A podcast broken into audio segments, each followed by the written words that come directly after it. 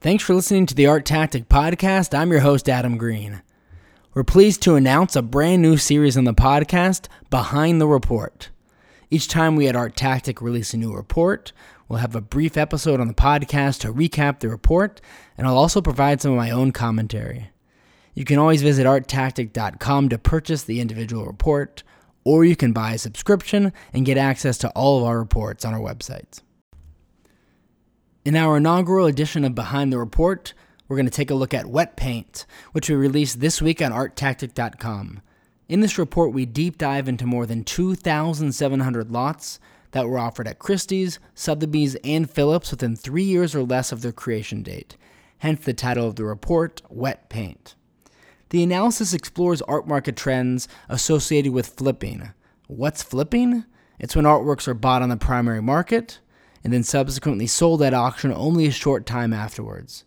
This is generally frowned upon by galleries, especially when the artists are in high demand.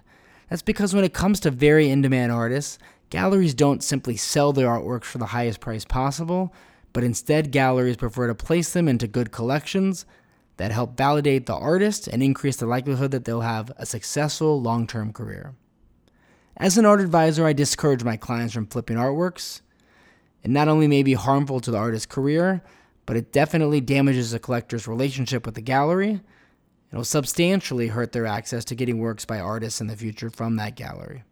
In fact, this past year, we actually saw David Zwirner Gallery publicly release the name of a flipper who bought and subsequently flipped paintings by Josh Smith and Lucas Arruda at auction. When an artist is being flipped regularly at auction, I try to understand why this is occurring. It could be that the artist prices were very cheap on the primary market and the gallery they were working with wasn't really a high caliber one, and this is life changing money for collectors who bought the work, and that's certainly understandable. But if the works are coming from a reputable gallery, why are they having trouble placing them in good homes of collectors who don't flip? Are the collectors who wouldn't flip not interested in this artist's work? Or are they interested, but the gallery isn't selling to the right collectors?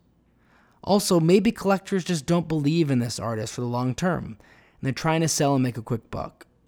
When I think about really special artists, I've observed that it often takes a long time for excellent works to appear at auction because the owners of these works just aren't motivated at all to sell. They love the work, they believe in the artist, and there's nothing else they would rather own. That's a good sign for an artist market if that's the sentiment among many of their collectors. Although the wet paint market only accounts for 8.2% of lots sold and 1.9% of auction value, it often plays a significant role in the market for the younger generation of artists. Flipping happens a lot for younger artists. In fact, our findings show that 40.6% of the lots in our data sample were from artists aged 45 years or below. And once young artists have their work flipped and they start to appear at auction, that's when the galleries lose control of that artist market.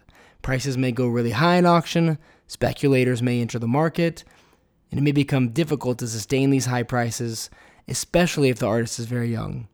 If the speculators exit, prices can come crashing down, and it can ruin an artist's market and career. It's happened many times in the past, it'll happen many times in the future. A total of $53.4 million worth of recently produced artworks, again three years and less, were sold at auction in 2019. That's up 6.6% from 2018. And since 2016, the total value of wet paint sales has risen 45.1%. So we've seen a staggering increase in flipping over the last few years. A lot of this is younger artists. A younger generation of artists aged 45 or below significantly increased their market position in 2019 with an increase of nearly 120% in sales value for wet paint lots, totaling $26.3 million. The auction value of even fresher artworks created less than two years prior to auction almost tripled in 2019, with a combined sales value of $7.2 million. That was 100 lots, compared to only $2.6 million, 41 lots in 2018. So, who are some of the artists we're talking about? KAWS and Harold Ancart account for the highest number of wet paint lots in 2019. 46 works by KAWS made in the last three years sold at auction between 2015 and 2019 for a total of $9.6 million. Nearly half of these were sold in 2019. Meanwhile, 32 works by Harold Ancart made in the last three years sold at auction between 2015 and 2019, with a total sales value of $3.2 million. A third of these lots were sold in 2019 alone.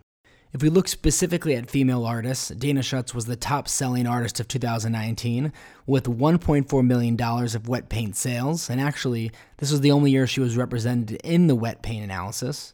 Up and coming artist Julie Curtis ranked in third place with sales last year of $1.2 million. In fact, 75% of all lots at auction by her were made three years or less before the auction sale.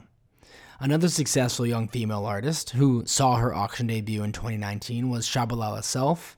She generated a total of just under $430,000 of wet paint sales, and Toyin Ojih Odutola saw an incredible increase in sales of 1,390% to give a wet paint sales total of just under $750,000 in 2019. We hope you enjoyed this first episode of Behind the Report. You can find the entire wet paint report on arttactic.com, where we dig into artist rankings, we discuss the concept of flipping and its potential impact on artist careers. We look at how many recently painted artworks have actually had multiple owners before heading to auction, and we discuss charity sales of artworks at auction. Thanks so much for listening.